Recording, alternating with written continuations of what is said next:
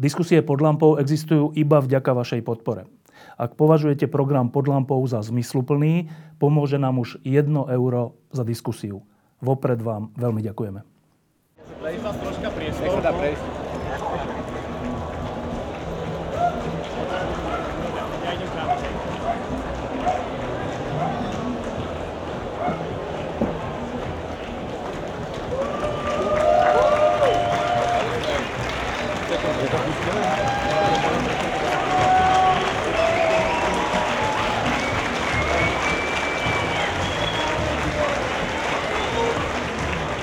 Vítajte na Europa Stage v našom Café Europa. Café Europa je každoročný formát, na pohode, chodíme sem už 11 rokov a väčšinou máme veľmi zaujímavých hostí. Dovolím si ale najprv pozvať svojho kolegu, priateľa a moderátora Štefana Hríba.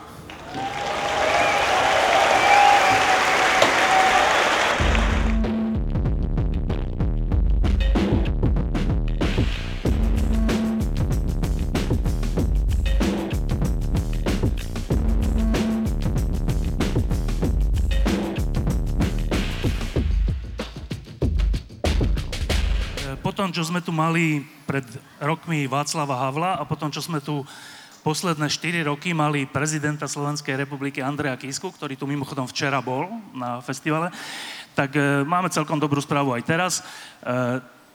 Pozývame na pódium novú prezidentku Slovenskej republiky, pani Zuzanu Čaputovú. Zuzana Čaputová.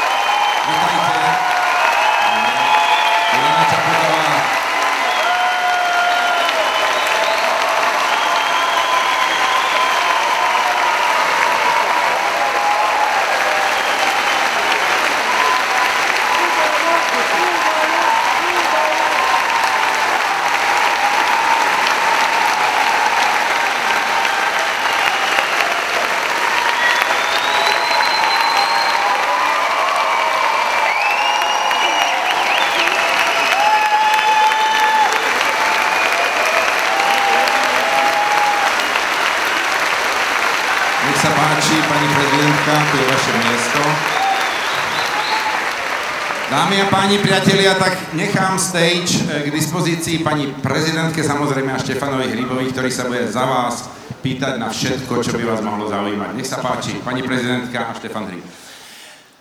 Ďakujeme pekne. No, ešte si ani nezačala byť poriadne prezidentkou a už ti ľudia takto tlieskajú. Vieš prečo? Dobrý deň, všetkých vás zdravím. Ja sa priznám, že...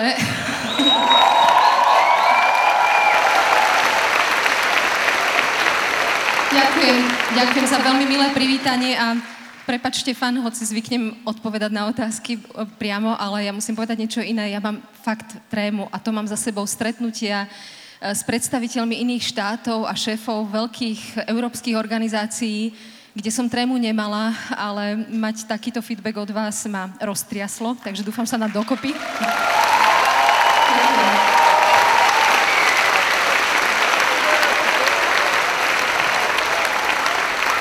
A je to tak z jednoduchého dôvodu, lebo to robím pre vás. K tvojej otázke, prepáč, čo si sa pýtal, správne sa. Áno, že prečo ti ľudia tlieskajú podľa teba? Asi je to snáď o nejakej nádeji a dôvere, ktorú som vzbudila, ktorú sa budem veľmi snažiť nesklamať. Verím, že to je spojené s tým, ako ma ľudia mali možnosť spoznať počas môjho doterajšieho pôsobenia. Nemyslím iba v kampani, ale aj s tým, čo sa v tej kampani dalo odprezentovať ako môj životný príbeh a samozrejme aj kampaň samotná a možno v súvislosti s prvými krokmi, ktoré som za tie 3 týždne zatiaľ stihla urobiť. Zároveň chápem, že je to nie tak veľmi o mne, ako o tej túžbe po zmene a o tej nádeji, ktorú ľudia so zmenou spájajú. Takže beriem to ako silný pozdrav, objednávky po zmene a silný záväzok pre mňa. Tak,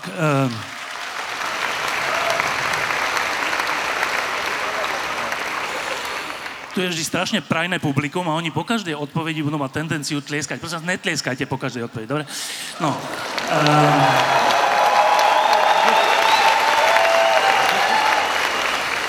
Tak máme teraz hodinu na to, aby sme tu strávili spolu čas. Tak čo budeme robiť? Neviem, môžeme len tak spočinúť, alebo sa môžeme porozprávať. Ja chcem pozdraviť tých ľudí, čo sa nedostali dovnútra a sú tam vonku a stoja tam. Ďakujem, zdravím vás. Tak skúsa ma niečo spýtať. Ináč to ma napadlo, keď trocha o tebe viem, ako aj troška medituješ, alebo tak, že bolo by celkom zaujímavé, keby sme tu len tak hodinu sedeli a nič by sme nehovorili. Bolo zaujímavé a myslím, že je veľmi užitočné, ale chápem, že ľudia prišli možno sa niečo aj dozvedieť. Dobre, tak teraz k nejakým otázkam. Ja mám dneska na sebe prvé tričko. Áno, ja mám dnes na sebe prvé šaty. Áno, no. A touto otázkou chcem teda začať vlastne tie strasti prezidenta. Ako znášaš, keď sa ťa ľudia pýtajú, alebo novinári, čo sú tiež ľudia, že koľká té šaty máš dnes na sebe? Ja by som to možno že tak rozšírila, že to, čo ma trošku prekvapilo pri tom nástupe do funkcie, je, že jednak objektívne ženy v politike to majú náročnejšie, pokiaľ ide o to, na čo sa pýtaš. Teraz sme veľmi hodnotené z hľadiska toho, ako máme uložené vlasy a ako máme dlhé šaty, prípadne či sa pokrčili cestou za 10 minút v aute alebo nie. Je to naozaj tlak, ktorý je ako keby navyše, okrem toho, že proste je to iný predmet záujmu než u mužov. Trošku mám pocit, že sa to možno v istom zmysle preceňuje. Z našej strany, ja teda myslím ja a môj tím, túto stránku nepodceňujem, lebo chápem, že aj týmto spôsobom reprezentujem krajinu, takže sa snažíme dať na to pozor alebo venovať tomu primeranú pozornosť. Pokiaľ ale prevládne viac hodnotenie oblečenia nad obsahom, ktorý sme naozaj starostlivo pripravovali, tak to mi je trochu ľúto. Ja som pozeral tú inauguráciu a fakt ma zaujímalo, že ako zvládneš tú situáciu, keď tam máš predstúpiť pred tých, a teraz nemyslím poslancov, ale pred tých vojakov a niečo to máš na nich zakričať. Ale tú pasáž som nevidel. Čo si na nich zakričala? Zakričala som sláva vlasti vojaci a priznám sa, že som to mala týždeň na nočnom stoliku položené, aby som náhodou nezakričala niečo iné. Tak... No a to je práve to, že normálny človek nehovorí, že sláva vlasti vojaci... A ty zrazu z normálneho človeka si stala prezidentom a musíš takéto vety hovoriť a ešte počúvať, že oni ti na to odpovedia nejakým zborovým krikom. Čo povedali oni? Ako kde? Ako kde? Áno, lebo ja som...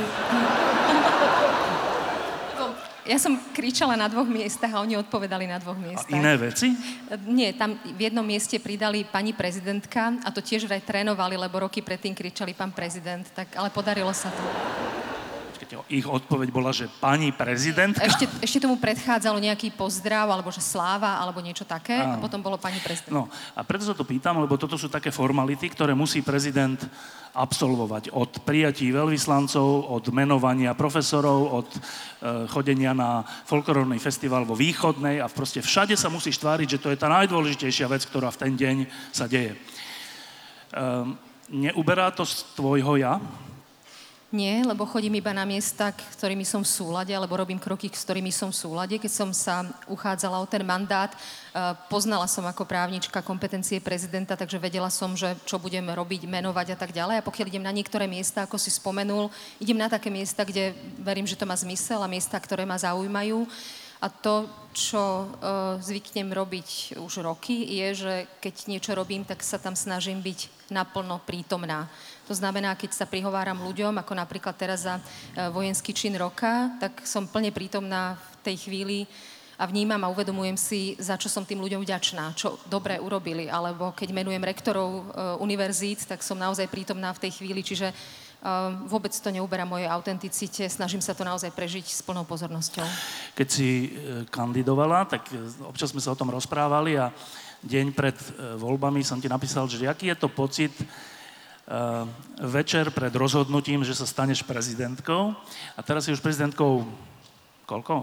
Mesiac? Viac ako mesiac? Necelý mesiac. Dá sa na to zvyknúť? Ja sa nesnažím zvyknúť si na status.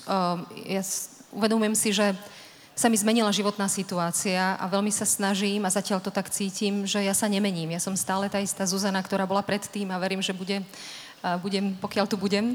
Ale životná situácia sa mi zmenila. Zmenila sa mi rola, zmenilo sa mi pôsobenie, predmet činnosti alebo predmet mojej práce. Toto všetko obrazne povedané kulisy sa menia. Ja verím, že zostávam stále tá istá. A to, čo je veľmi iné, je samozrejme miera zodpovednosti, ktorú som si uvedomila hneď ráno po voľbách ako ťažkú perinu, obrazne povedané. To je naozaj veľmi silný, intenzívny pocit.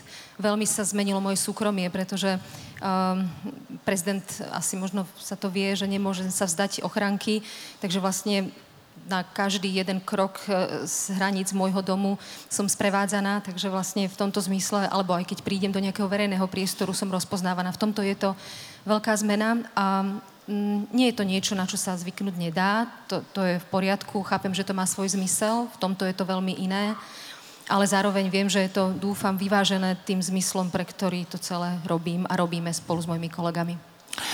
Keď sú ľudia, keď sa stanú prezidentmi, tak registrujem také tri asi prístupy. Pre niekoho je to, že sa stal prezidentom vlastne vrcholom všetkého a vlastne o nič iné sa už nestará, len je prezidentom. Tomu by som povedal také meno, že Ivan Gašparovič bol 8 rokov prezidentom, ale to bolo jediné, čo bolo, že bol prezidentom. No, nepískajte. Potom sú ľudia, ktorí sa stanú prezidentom a dokazujú si tým nejakú svoju veľkosť a robia všelijaké čudné kroky. Tu by som povedal meno Miloš Zeman. A potom sú ľudia, to sú z Českej republiky tie piskoty, potom sú ľudia, ktorí sa stanú prezidentom, ale nepodľahnú tomu, že sú prezidentmi a chcú niečo zmysluplné urobiť. A teraz sa neopýtam, že či ty chceš byť ten tretí, lebo to viem, ale dá sa ako prezident niečo zmysluplné urobiť? No, ak by som tomu neverila, tak by som do toho nešla, pretože je prirodzené, že každý, kto tú funkciu vykonáva, nie je to ľahké, nie je to komfortné po mnohých stránkach, takže určite by som, keby som tomuto neverila, tejto možnosti, tak by som to nerobila. A dá sa. A či to je konkrétne rozhodnutia, ktoré človek robí pri výkone právomoci, alebo sú to gestá, slova, hodnoty, ktoré komunikujem či už doma, alebo v zahraničí, ja tomu verím. Niekedy to je samozrejme beh na dlhé trate, aby sa veci ovplyvnili, ale ja som presvedčená o tom, že to, ako má možnosť rezonovať už len slovo z pozície prezidenta alebo prezidentky, je niečo úplne iné, ako môže človek ovplyvniť z pozície advokátky. No, bývalý prezident Andrej Kiska, keď sa stal prezidentom, tiež mal takýto názor. A zaujímavé je, že po pár rokoch, keď videl, aký je stav zdravotníctva, školstva, spravodlivosti, keď videl únos vietnamského občana, keď videl vraždu, tak postupom času si uvedomoval, že ako prezident to nevie zmeniť. Že môže o tom hovoriť, ale keď je moc arogantná, tak on vlastne môže len hovoriť a nevie to zmeniť. A aj preto potom už nekandidoval a teraz zakladá politickú stranu. A to je vlastne úplne zaujímavá otázka pre teba, že ty to máš nejako inak?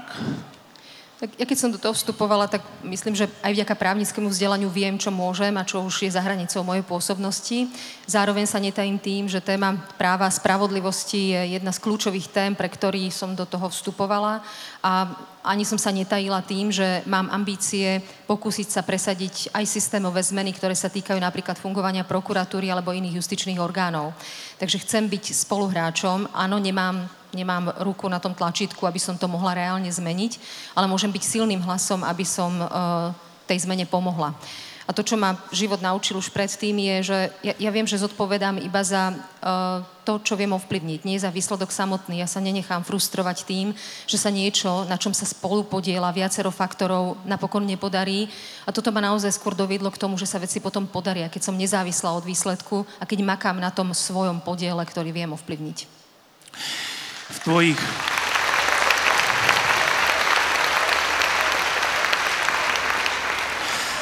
Na Slovensku sa má za to, že prezident na Slovensku má pomerne slabé právomoci a že teda je to skôr reprezentačná funkcia, než nejaká výkonná. Ale sú prezidenti, ktorí to nejakým spôsobom vedia prelomiť. Z tvojich prvých krokov, to je len mesiac, sa mi zdá, že sa budeš pokúšať byť prezidentkou, ktorá nie je len reprezentatívnou, ale ktorá aj niečo pomenuje, prípadne pomôže zmeniť. Tak skúsme si povedať tie prvé kroky. Tak najprv k tomu Milošovi Zemanovi. Aké to bolo?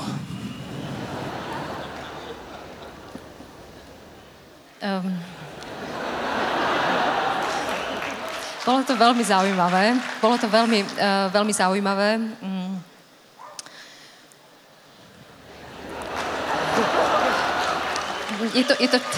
Je to človek, ktorý má v politike veľa odžitého a má veľmi silné, veľmi vyhranené názory na mnoho vecí. Správal sa ku mne veľmi priateľsky a s veľkým rešpektom. Je zrejme, že na mnohé veci máme a budeme mať rôzne názory. Áno, však ja diplomatické reči rozumiem. No a teraz naozaj, že moji priatelia v Čechách, niektorí sú úplne zúfali z toho, čo sa tam deje v zmysle, že Miloš Zeman ako prezident nedodržiava už ani elementárne veci z ústavy. A majú obavu, že chce urobiť úplný taký prevrat, že to bude prezidentská republika a nie parlamentná demokracia. Teraz sa to prejavuje tak, že nechce odvolať ministra, ktorého musí odvolať podľa ústavy. No, tak to sa pýtam, že a ty teraz sedíš z očí v oči. Aj o tom to je reč. Ja som sa pýtala na tú vnútropolitickú situáciu, keď som tam bola pred tými 3 týždňami zhruba. Zaujímala ma jeho reflexia, pokiaľ ide o protesty a dianie. Samozrejme, primeranie tej odlišnosti nášho vnímania, on takéto pozdvižení vníma inak. Je pravidlom, že v pozícii prezidentky ja musím rešpektovať vnútropolitické dianie a legitímne zvolených predstaviteľov krajiny, čo ale neznamená, že... A včera som teda navštívila Maďarsko a Budapešť a možno ste zaznamenali, že snažím sa...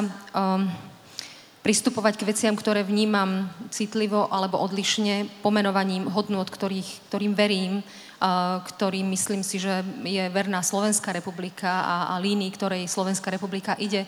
Čiže v tomto zmysle som slobodná a môžem popisovať to, čo považujem za dobré, dôležité, perspektívne pre ľudí, demokraciu a trebárs Európsku úniu. Toto je priestor, kde si tú slobodu zachovávam, kde možno robím kroky, ktoré sú vnímané na jednej strane ako odvážne, na druhej strane možno ako kontroverzné, ale toto som ja, s týmto ma ľudia zvolili a tomu chcem zostať verná. Keď si od toho Miloša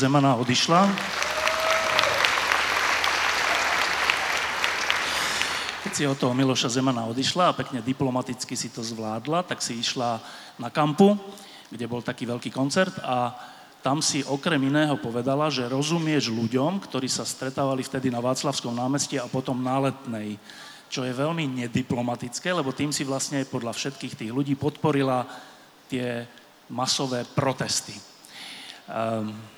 To sa môže? Môžeš mi veriť v tom, že každé jedno slovo, ktoré som na tom pódiu vtedy povedala, bolo vopred veľmi dobre a precízne premyslené a... Bola zvolená miera, ktorá nemala zasiahnuť do vnútorných záležitostí. To, že si to niekto zoberie a to je už samozrejme potom priestor toho človeka, ktorý sa tým nechá dotknúť. To, čo som tam povedala doslovne, bolo, že rozumiem ľuďom na Václavskom námestí, tak ako som rozumela ľuďom na námestiach v Bratislave a na Slovensku, spája na spokojný tón.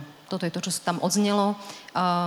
Bolo to porozumené, verím, že tou časťou obyvateľstva, ktorým to bolo určené správnym spôsobom. Ja mám naozaj úctu a rešpekt k jednému z výdobytkov novembra, to je zhromažďovacie právo. Mám úctu a rešpekt k názorom ľudí, ak sa prejavia takýmto masívnym spôsobom.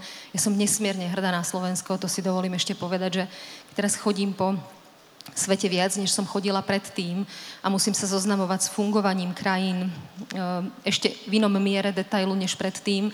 My naozaj, že máme byť na čo hrdí. To je tak super. Ten pocit, že reprezentujem krajinu, ktorá je taká, aká je. Ja viem, že máme množstvo problémov, pre ktoré som do toho aj šla, ale som nesmierne hrdá aj na to, čo sa dialo aj minulý rok, akým kultivovaným spôsobom sa to dialo.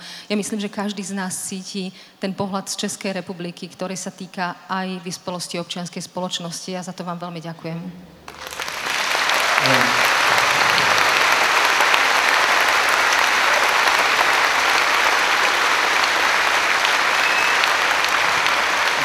roky v súvislosti s tou návštevou Českej republiky prišla prvá zdrcujúca kritika médií, a to preto, že do lietadla si nezobrala média, ale hudobníkov.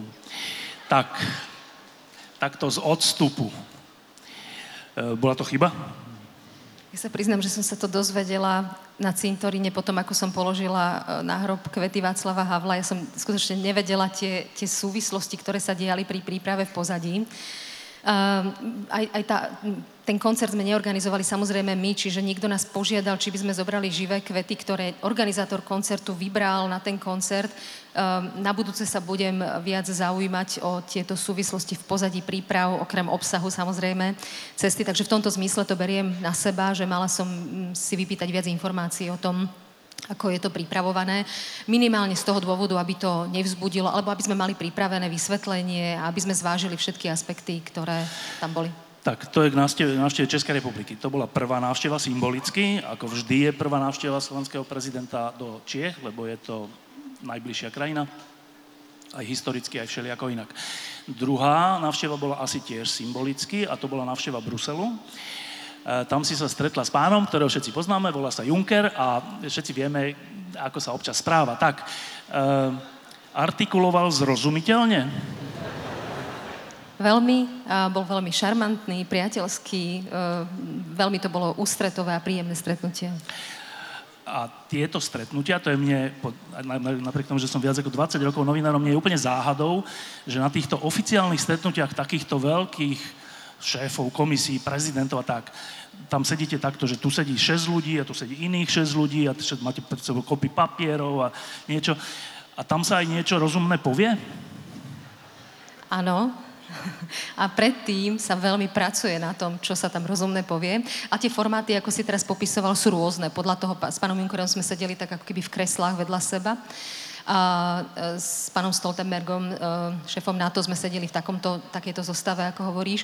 A je dôležité, veľakrát je to o uistení za Slovenskú republiku, aké sú naše pozície v jednotlivých témach, ktoré sú aktuálne pre Európsku úniu alebo pre NATO. Takže nie je to iba ako keby, že zdvorilostné zoznámenie, ale je to v prípade nástupných návštev, ktoré sa teraz dejú. Oni samozrejme všetci sú veľmi podrobne informovaní o tom, kto som, čo som, aké sú moje názory, sú pripravení z hľadiska mojich výrokov v minulosti, takže neprichádzam úplne ako nepoznaná, ale v tej obrazne povedané diskusii alebo konfrontácii názorovej načítavame jeden druhého, kde sú naše pozície v daných témach. A čo si teda načítala z predsedu Európskej komisie a zo šéfa NATO? Napríklad som načítala veľkú priazeň voči Slovensku. Reálie slovenské má veľmi dobre zvládnuté. Naozaj som z toho mala pocit veľkej priazne. Je to aj o tom, že v priestore V4, ktorá je vnímaná v istom zmysle kontroverzne, máme trošku iné postavenie. Jednak sme najviac integrovaní, jednak posledné voľby dopadli, teraz myslím aj prezidentské, že v druhom kole boli jasne dvaja proeurópski kandidáti, eurovoľby ako dopadli, prieskumy verejnej mienky, že z Európy, z Bruselu na oboch tých stretnutiach sme vnímaní ako veľmi zaujímavá krajina, ktorá smeruje do Európskej únie. A zároveň aj to, že bola zvolená treba, že žena, liberálna kandidátka, to bolo vnímané celkom so zaujímavou odozvou v západnej Európe. Takže ja som vnímala v obidvoch tých stretnutiach ten pohľad na Slovensko ako na progresívneho, spoľahlivého partnera, od ktorého sa dá očakávať spolupráca a konštruktívny prístup. A keď ty ich ubezpečuješ o tom, že Slovensko je spoľahlivý a progresívny, slovo progresívny sa furt používa, partner. Oni, predpokladám, tiež majú načítané, že čo sa na Slovensku deje, od vraždy až po výlety rôznych vysoko postavených ľudí do Moskvy a všeličo. Oni ti to veria? My sme sa nebavili o tom, že by sa oni pýtali na popis vnútropolitickej situácie, na to majú oni svoje zdroje informácií, čiže predmetom nebolo, že ako sa darí na Slovensku a nejaká analýza vnútornej politiky. Skôr sme sa bavili o európskych témach, takže tam toto nebolo vec dôvery, alebo čo, pretože oni majú vlastné zdroje informácií. No a ešte k tým návštevám. Posledná bola včera v Budapešti a Viktor Orbán, to je veľmi silný politik, je vnímaný aj dobre, aj úplne zle. To stretnutie bolo formálne či neformálne? Bolo to stretnutie s ním a prizval na ňo svojich ministrov, viacerých, čo bolo v podstate na najvyššej úrovni z jeho strany. Bolo to stretnutie, ktoré sa uskutočnilo potom, ako som sa stretla s pánom prezidentom a mala som tlačovú konferenciu, čiže moje zadefinovanie ohľadom V4 a iné posolstva nepochybne bol o nich informovaný. To stretnutie prebiehalo, myslím teraz s pánom Orbánom, z jeho strany vo veľmi priateľskom duchu. Naozaj akože bol ústretový a tá debata bola pomerne otvorená. Otvorená, to znamená, moji priatelia z Maďarska sú úplne zúfali zo situácie v Maďarsku a to nie len z toho, že tam v podstate neexistuje opozícia, ale z toho, v akom stave sú slobodné médiá, v akom stave sú verejnoprávne médiá, v akom stave je to, že je stav korupcie, akým spôsobom bohatnú ľudia z okolia práve Viktora Orbána. A toto všetko, keď vieme, tak keď naša prezidentka ide na stretnutie s Orbánom, ona mu to môže vôbec nejako povedať? Ona sa môže pýtať na veci, ktoré považuje za odlišné, takže predmetom tej debaty ja som mu využila práve na to, aby som sa pýtala na otázky fungovania právneho štátu, nezávislosti justície. A aké boli odpovede? Iné, ako by som dala ja.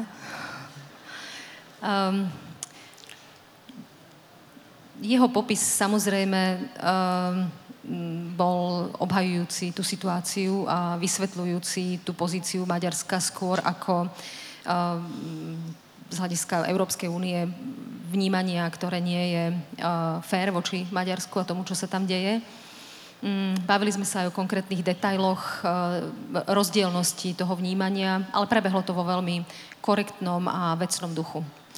No, ty si pôvodom právnička a roky dozadu, okrem pezinskej skladky, sme sa veľakrát bavili o stave právneho štátu na Slovensku. O tom, čo sa nazýva unesený štát, o tom, že na Slovensku sa to vyvinulo tak, že mocní ľudia si to usporiadali po svojom, tak, aby všetky prípady, keď neskončia na polícii, tak potom skončia na prokuratúre a keď ani tam nie, tak aspoň na súde a keď ani tam nie, tak aspoň na najvyššom súde a keď ani tam nie, tak na ústavnom súde. A tomu sa hovorí unesený štát, že spravodlivosť nie je možné dosiahnuť.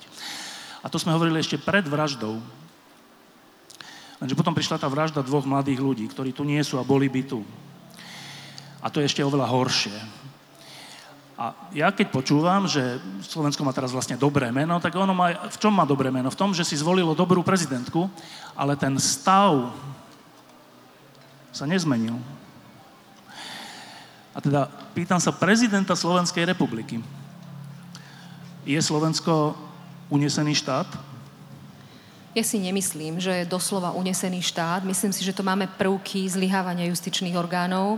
A nemyslím, ešte keď sme hovorili o tom, že či je Slovensko dobrým štátom kvôli tomu, že si zvolilo nejaký typ prezidentky, ja si myslím, že je na nás zvonku pozerané s veľkým rešpektom aj v súvislosti s tým, čo som povedala predtým. Kvalita občianskej spoločnosti, uvedomenie občanov, vyvodzovanie zodpovednosti hoci cez námestia, ktoré sa vtedy udiali, alebo v jednotlivých voľbách, ktoré sa udiali naposledy, vrátane eurovolieb, to je to, čo určuje kvalitu našej spoločnosti. Ľudia, ich rozhodnutia a legitímny tlak, ktorý sa odohrával minulý rok na námestiach. Ten podľa mňa prispel k reálnej zmene tomu, že napríklad vyšetrovanie spomínanej vraždy je jedno z mála, ktoré možno speje k nejakému konkrétnemu výsledku. A ja mám v tomto veľkú nádej. Ja viem, že v tom systéme justičnom, či na súdoch, prokuratúre alebo polícii, je kopu kvalitných ľudí.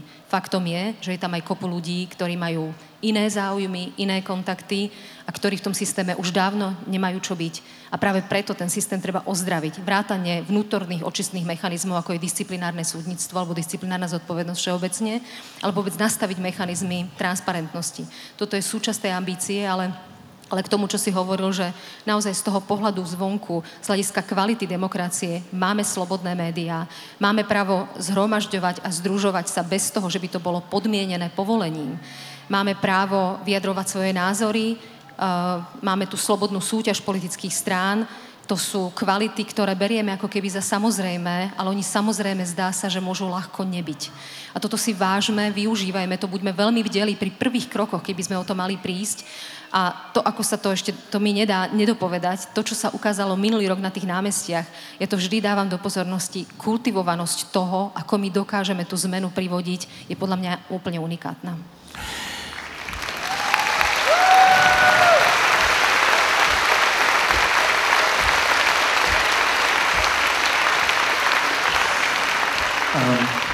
Ja s tým súhlasím, len keď si to hovorila, tak som na chvíľku sa snažil vnímať to, čo hovoríš, očami rodičov Jana Kuciaka a Martiny Kušnírovej. Že čo by oni asi tak cítili, keby tu teraz sedeli a počúvali nás a počúvali, že vlastne veci sa zlepšujú a že ideme dobrým smerom.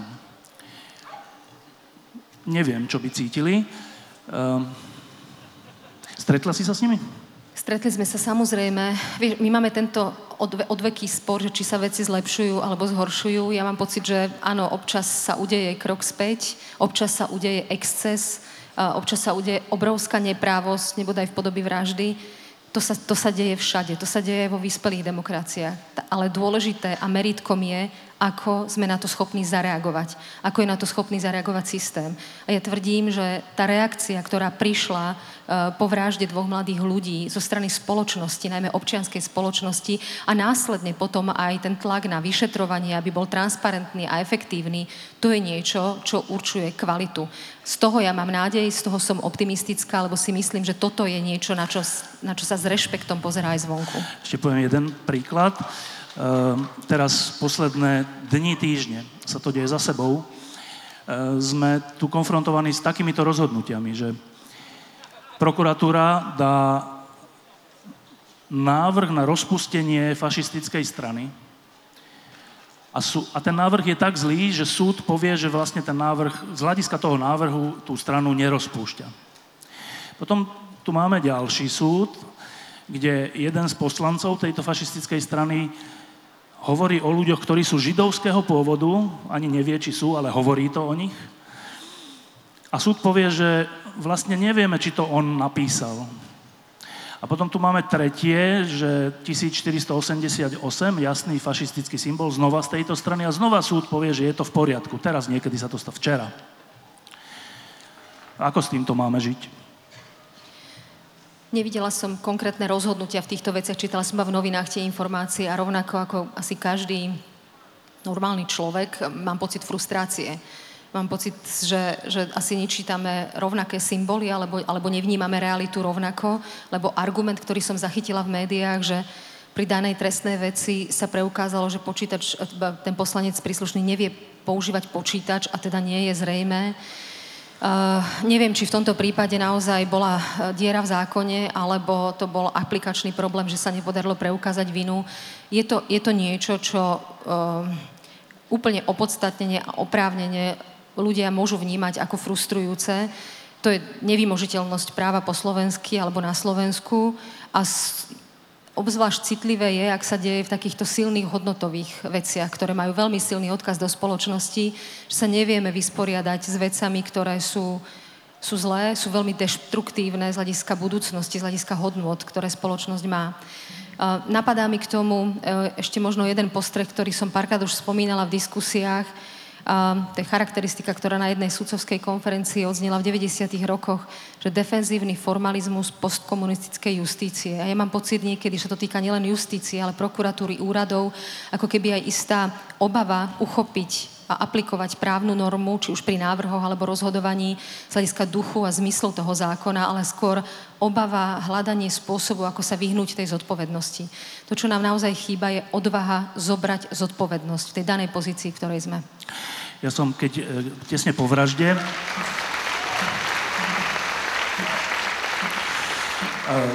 po vražde, keď boli všetky tie tlačové konferencie, vyhlásenia a tak zvyknutý na všetko, tak po jednej som neveril vlastným ušiam.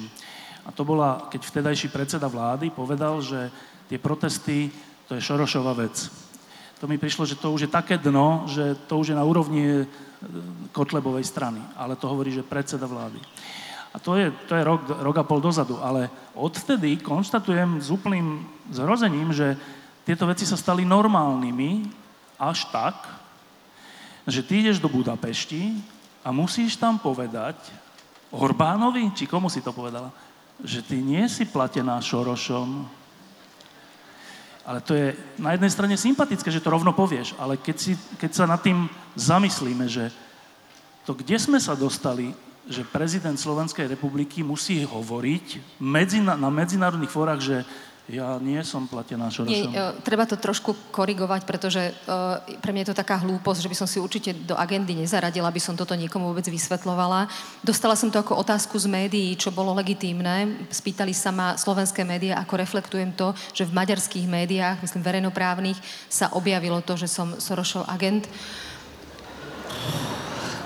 To je ako, ak si je, že som z Marsu, asi úroveň takejto informácie, tak som sa k tomu iba postavila, iba v tom zmysle, že to je teda klamstvo a že je fajn, keď normálne médiá nešíria nejaké konšpiračné teórie. Ale neviem, že vôbec toto je predmetom diskusie. Je to ale súčasť doby, v ktorej žijeme, lebo žijeme naozaj v dobe, kedy populizmus v mnohých krajinách má navrch a populizmus sa nezaťažuje pravdivosťou.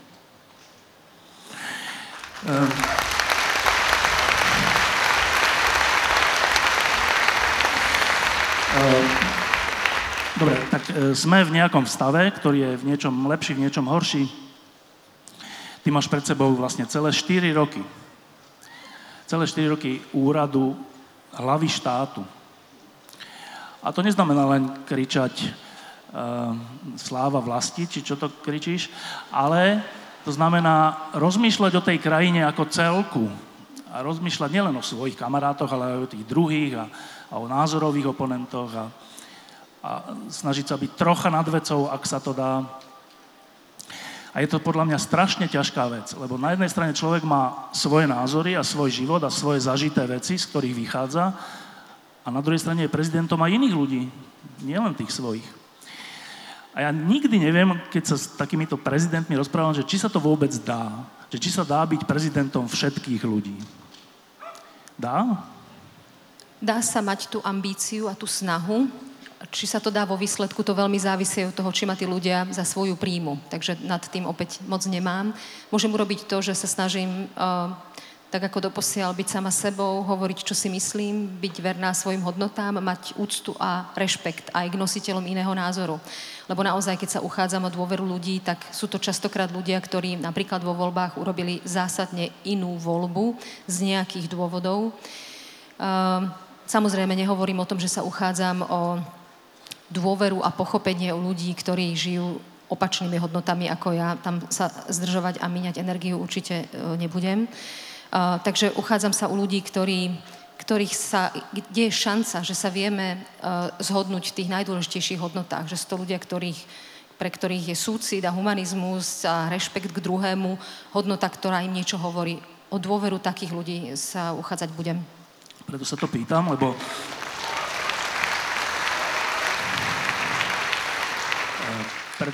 pýtam, lebo to je vlastne veľmi zaujímavý spor, taký prezidentský v tomto našom priestore.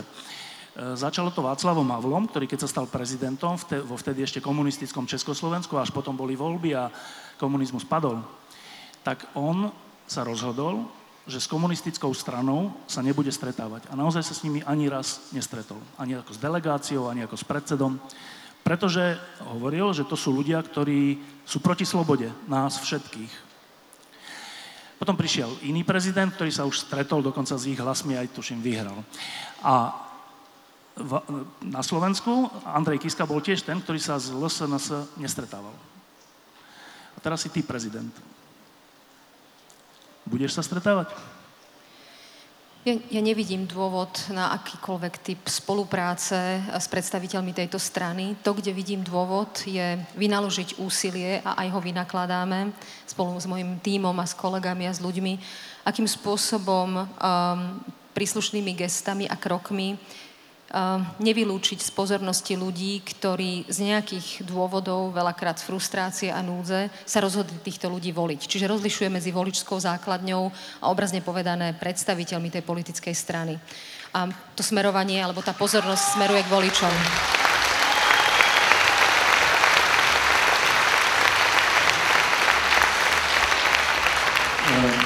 Ešte posledná vec k tomu stavu Slovenska a unesenému štátu. Ty ako prezident máš nejaké možnosti, aby sa také veci, o ktorých sme hovorili, tie súdy, alebo také veci, aké sa tu diali, že keď niekto, v tomto prípade Kočner, sa dostal na políciu, tak vždycky to dostali tí istí vyšetrovatelia a zastavili to trestné stíhanie.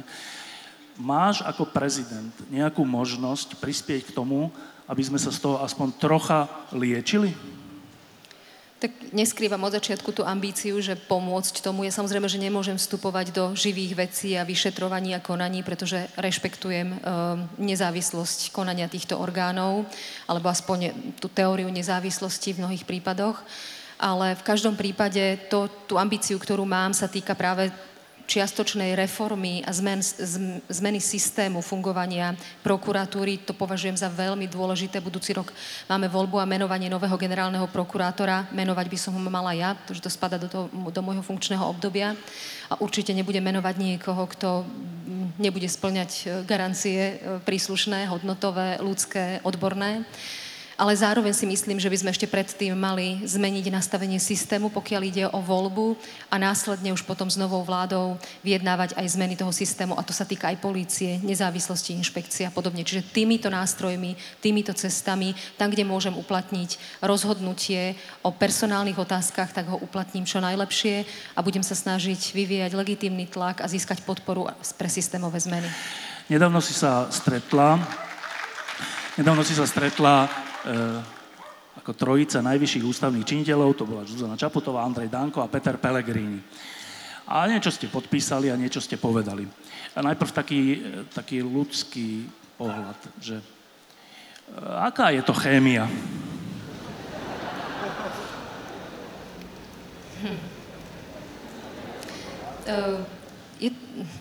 Takto, je to stretnutie, vždy ten predstaviteľ je iný, hej. Každý z nás je iný a každý z nás má trošku možno iné motivácie, iné priority, iný slovník, iný spôsob vyjadrovania, takže vždy je to veľmi originálne.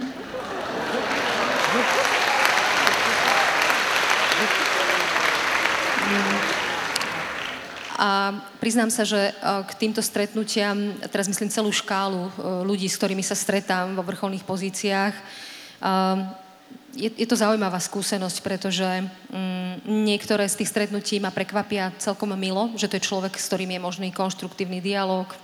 Zdá sa, že má celkom zaujímavý prehľad a názory a veci, ktoré chce presadzovať. Možno funguje v istých zadefinovaných mantineloch, ale dá sa s ním viesť rozumná debata.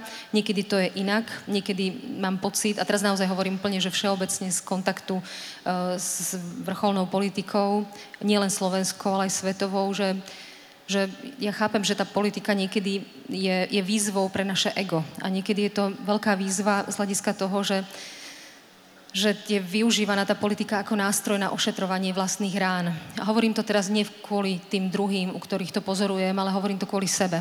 Lebo pre mňa, ako si hovoril, že to nie je len náročné z hľadiska toho, ako sa dobre pripraviť na celú tú agendu, ale rovnako veľký dôraz kladiem aj na seba samú a na to, aby ma tá rola nezmenila. Aby som bola nesmierne pozorná, seba reflektujúca, čo to so mnou môže robiť. Pretože si myslím, že svet potrebuje zrelých štátnikov, neistých politikov, možno takto to poviem, a je to obrovský nárok na to, aby som pozorovala tendencie svojho ega, čo to so mnou môže spraviť. Takže toto je rovnako dôležité ako dobrá odborná príprava na akúkoľvek agendu.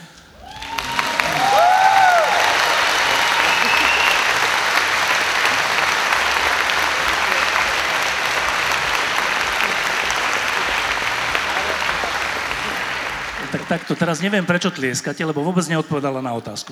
Čiže ja sa vrátim k tej trojici. Vy ste niečo podpísali, pričom deň predtým a v zápäti aj deň potom, to jeden z tej trojice svojimi činmi úplne poprel. A teraz, že na čo je dobré podpisovať, že sme za západné smerovanie Slovenska a všetko, keď vieš, že deň predtým aj deň potom to vlastne nebude rešpektované? Ja som to považovala za dôležité, vzniklo to v podstate druhý deň po nástupe do úradu, že sme sa zhodli, že takéto niečo podpíšeme a zadeklarujeme aj kvôli tomu, aby sme sa na to mohli prípadne odvolávať, keď máme pocit zídenia z cesty. A vo všeobecnosti rozprávali sme sa so všetkými týmito politikmi aj o cestách na východ. cesty na východ a priori nevnímam ako problém, pokiaľ sledujú ekonomické záujmy, pokiaľ, a toto je nesmierne dôležité a opakujem to vždy, pokiaľ tie ekonomické záujmy nejdú na úkor našich hodnôt. To je potom už vec konkrétnych krokov a následné diskusie o tom, či tá miera bola alebo nebola prekročená. Ja si za tou deklaráciou stojím a je to niečo, na čo sa môžem aj pri ďalších debatách s týmito politikmi potom odvolávať. Teraz, myslím, že tento týždeň vyšla taká správa, že si sa stretla s čínskym ministrom zahraničných vecí a to je zase zase dlhodobý zaujímavý spor v strednej Európe, že či my, malé krajiny, v porovnaní s Čínou, môžeme alebo nemôžeme, či to má zmysel alebo nemá zmysel, upozorniť na to, že v Číne sú ľudia, slobodní ľudia, často prenasledovaní, väznení, mučení a zabití. Václav Havel si myslel, že sa to musí. Myslel si to preto, lebo aj nám padlo dobre počas komunizmu, keď sa nás niekto zastal. Václav Klaus a Miloš Zeman si to nemyslia. Miloš Zeman naopak je priateľ Číny. Z tej správy som vyrozumel, že ty si na to ako prezidentka malej krajiny upozornila. Celkom by ma zaujímal výraz tváre čínskeho ministra zahraničných vecí. Ja budem v tomto zmysle korektná a výraz tváre nebudem komentovať. A súhlasím s tým, že hoci sme malá krajina, ale tu nejde o veľkosť, pokiaľ ide o ohrozovanie absolútnych hodnôt, ako sú ľudské práva, tak tie nemožno relativizovať a za tým budem vždy stáť.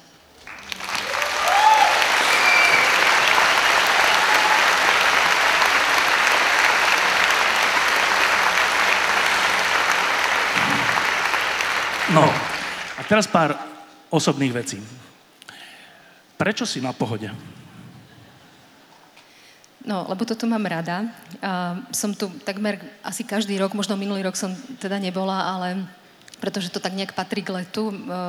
Ja tu mám rada tú atmosféru, pestrosť, ktorá tu je. Mám rada muziku, ktorá sa tu hrá, debaty, ktoré sú na pohode.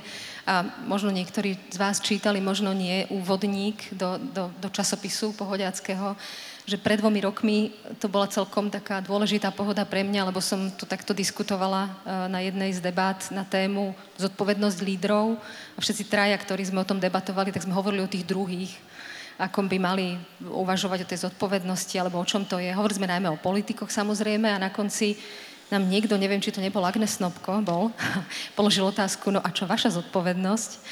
A tak som to tak aj popísala v tom článku, že som nejak tak vyhýbavo odpovedala a samozrejme, že to nebola prvá otázka pre mňa o vstupe do politiky, keďže som sa ako advokátka zaoberala vo via juris nie iba prípadmi, ale my sme robili veľa analytiky o fungovaní orgánov verejnej moci, čo bola celkom dobrá predpríprava aj na výkon politiky.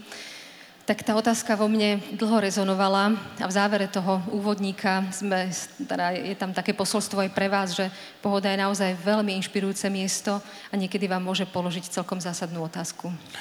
No, keď tu bol takto, neviem, či pred 2-3 rokmi Andrej Kiska, tak som sa ho pýtal, lebo on okrem toho, že bol prezidentom, tak takú tajnú vášeň má, že on hrá normálne v nejakej kapele, tak tajne. No, tak som sa opýtal, že ty na pohode, že poznáš aj nejakú hudbu? A on povedal, že však poznám, že ja poznám, že kapely z mojej mladosti, že Katapult a tak. Ja že no, tak to není celkom žáner pohody, ale že dobre. No, tak skúsime taký experiment, že vieš jedného alebo dvoch headlinerov tejto pohody? Ja teraz neviem, či odpoviem na otázku headlinerov, ale viem, že bude hrať napríklad Corben Dalla z Modré hory a Michael Kivanuka. Neviem, či správne vyslovujem jeho meno, ale počúvam jeho hudbu, je úžasný. Dobre.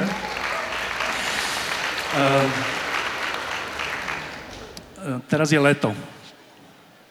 Niekde som tu videl tvoju dcéru. Jednu, druhá už s tebou nechodí, je na výlete s niekým iným. S frajerom. Ona povedala, že s frajerom. Leto v tebe evokuje čo? Tak štandardne leto vo mne evokuje, že spomalenie a relax, ale toto leto je veľmi iné. Už si aspoň mala čas aspoň jeden deň vydýchnuť? Áno, áno. Dopriala som si nepracovný víkend. To bolo úplne, že úžasná plocha voľného času. To bolo výborné. No, ale teda teraz leto ešte iba v začiatku je. Budeš mať aj voľno? Áno, budem mať dovolenku zhruba týždeň a pol. A teraz, že kam pôjdeš? To starostlivo vybratá destinácia. Dobré to bude. K moru? Čo si povedal? Že to bude dobré. Áno. Áno, k moru. K moru? A teraz, že potom mesiaci, ale to není po mesiaci, veď tie voľby boli pred koľkatými, 4-5 mesiacmi. A tá kampaň bola dlhá, trvala rok a bola často aj nepríjemná. Keď sa na to pozrieš dozadu, čo cítiš? Kampaň?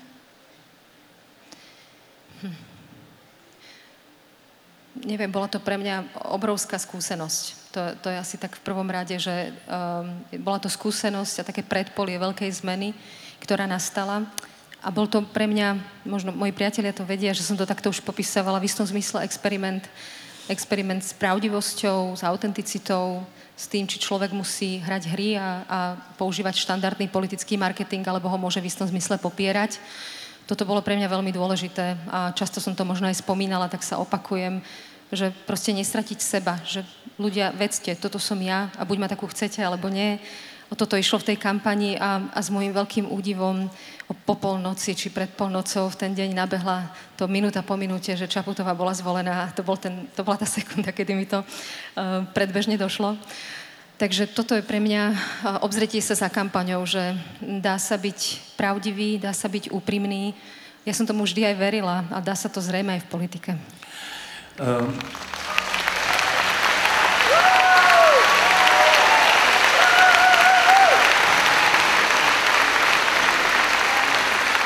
Ja sa to pýtam preto, lebo mňa jedna vec naozaj veľmi zamrzela v tej kampani. A to bolo, keď jeden zo slovenských biskupov povedal, že ten, kto bude voliť Čaputový, má ťažký hriech. A ja som nekandidoval, ale mňa to veľmi zamrzelo. Čo to robilo s tebou? Tak zrovna útok tohto typu ma celkom obišiel, úprimne povedané. Nemal sa do čoho trafiť. Ja sa poznám to, že som spirituálny človek, čo pre mňa viera v Boha znamená. A toto bol proste úplný omyl, takže ma úplne úspešne obišiel. No, ono to...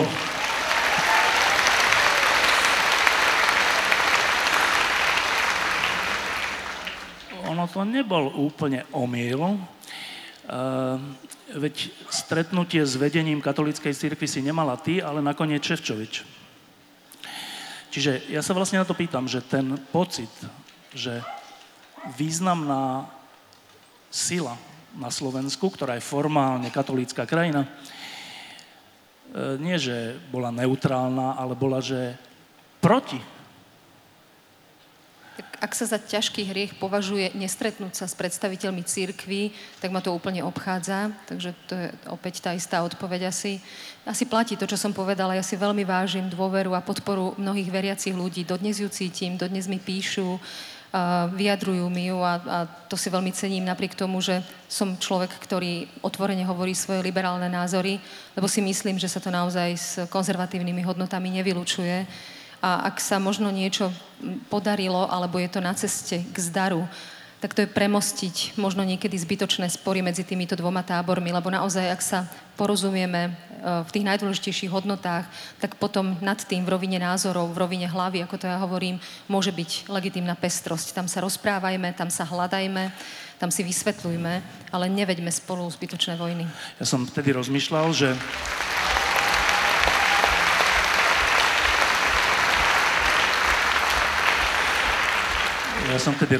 že čo teda urobia oni, keď budeš zvolená prezidentka a na Slovensku je taká tá tradícia, že novozvolený prezident po inaugurácii ide na Tedeum, na tú veľkú slávnosť v dome svätého Martina. A teraz, ja som si vedel, to teraz bude ako, že ty tam budeš sedieť a tí, ktorí považujú to, že si zvolená za hriech, budú hovoriť, že to je fajn prezidentka, alebo že čo. Ale moja prvá otázka bola, že či tam vôbec pôjdeš. Ako si o tom uvažovala? takže tam pôjdem rada. Bolo to ekumenické stretnutie a pre mňa je to miesto, kde sa stretnem so sebou a s Bohom. Ja tú príležitosť som využila alebo precítila svojím spôsobom. Ozneli tam napokon pekné slova, bol tam citovaný pápež František, ktorý je veľkou inšpiráciou, takže ja som sa tam cítila bližšie Bohu. Možno tak. Taký protipol v tom čase bol, že ja som tedy zavolal Tomáša Halíka, ktorý bol voči tebe, že úplne opačný. Tak keď sa povie Tomáš Halík, čo sa ti vybaví? Tak dnes sa mi vybaví blízky duchovný priateľ, pretože sme v kontakte, píšeme si a je to obrovská inšpirácia. Je to človek, ktorý je nesmierne múdry, aj vzdelaný, čo nie vždy je medzi tým rovnítko. On je naozaj, že žitá múdrosť, žitá skúsenosť. V tomto zmysle múdrosťou. A veľmi si vážim jeho pohľady práve aj na premosťovanie takých tých zdanlivo neprekonateľných rozporov medzi liberálnym a konzervatívnym pohľadom. Posledné dve otázky. Ja ťa poznám ako človeka, ktorý si veľmi dá záležať na tom, aby žil svoj vnútorný život hodnotne. Aby to nebol len taký povrchný, uponáhlaný alebo administratívny život. Súčasne viem, že všetci ľudia, ktorí sa stali prezidentmi, alebo ministrami, alebo predsedami vlád, s tým často neúspešne zápasili a často ich to zomlelo a stali sa takí plytkí.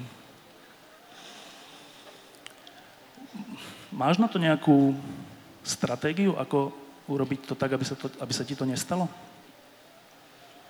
Neviem, či mám stratégiu. Ja sa veľmi snažím ísť tým životom tak, ako som ním išla doposiaľ, dovtedy, dokedy sa mi zmenili, ako som predtým nazvala, že kulisy alebo životná situácia. Stále som to ja, stále ma život, obrazne povedané, obdarúva aj ranami, aj darmi. Obidvoje sa mi dostáva, tak ako každému jednému z vás. A veľmi sa snažím, aby som tie rany spracovávala ako možno isté posolstvo, hľadala potom v sebe, kde sa mám skorigovať, alebo kde mám veci vidieť možno trochu inak a privážovať to k veľkej pokore. Možno mám najpokornejšie obdobie vo svojom živote, paradoxne. Dostáva sa mi nesmierne veľa priazne v kontakte s ľuďmi a jeden môj priateľ mal na to dobrú metódu. Keď ho niekto chválil, skláňal hlavu dole. Ja sa samozrejme snažím udržať očný kontakt s človekom, ktorý mi hovorí niečo pekné, ale v duchu skláňam hlavu dole. Toto je možno jeden z mála spôsobov, ako sa snažím zostať pri zemi.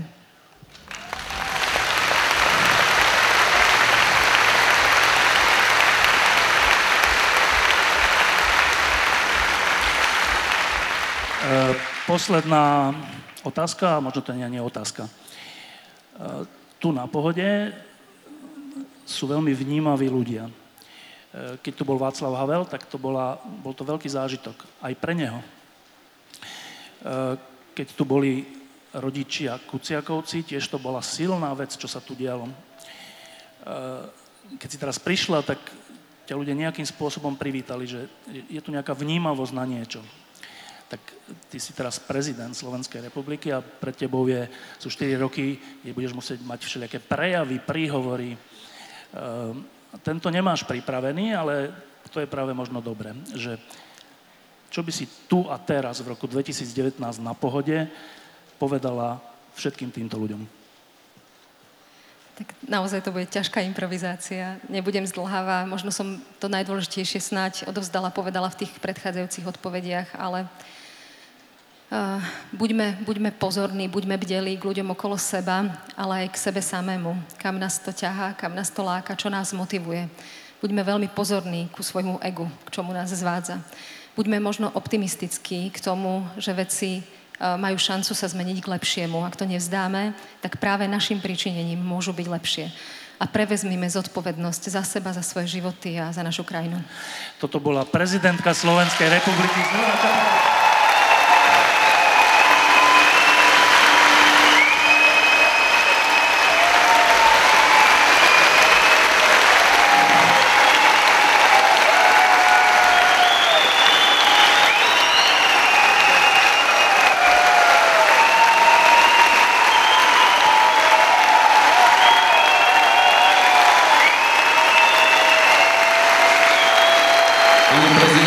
Ďakujeme.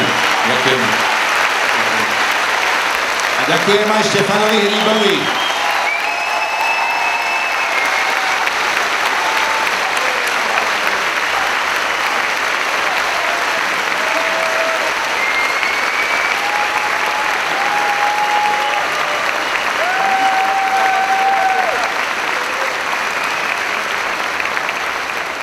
Diskusie pod lampou existujú iba vďaka vašej podpore.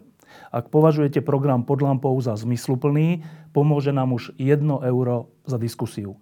Vopred vám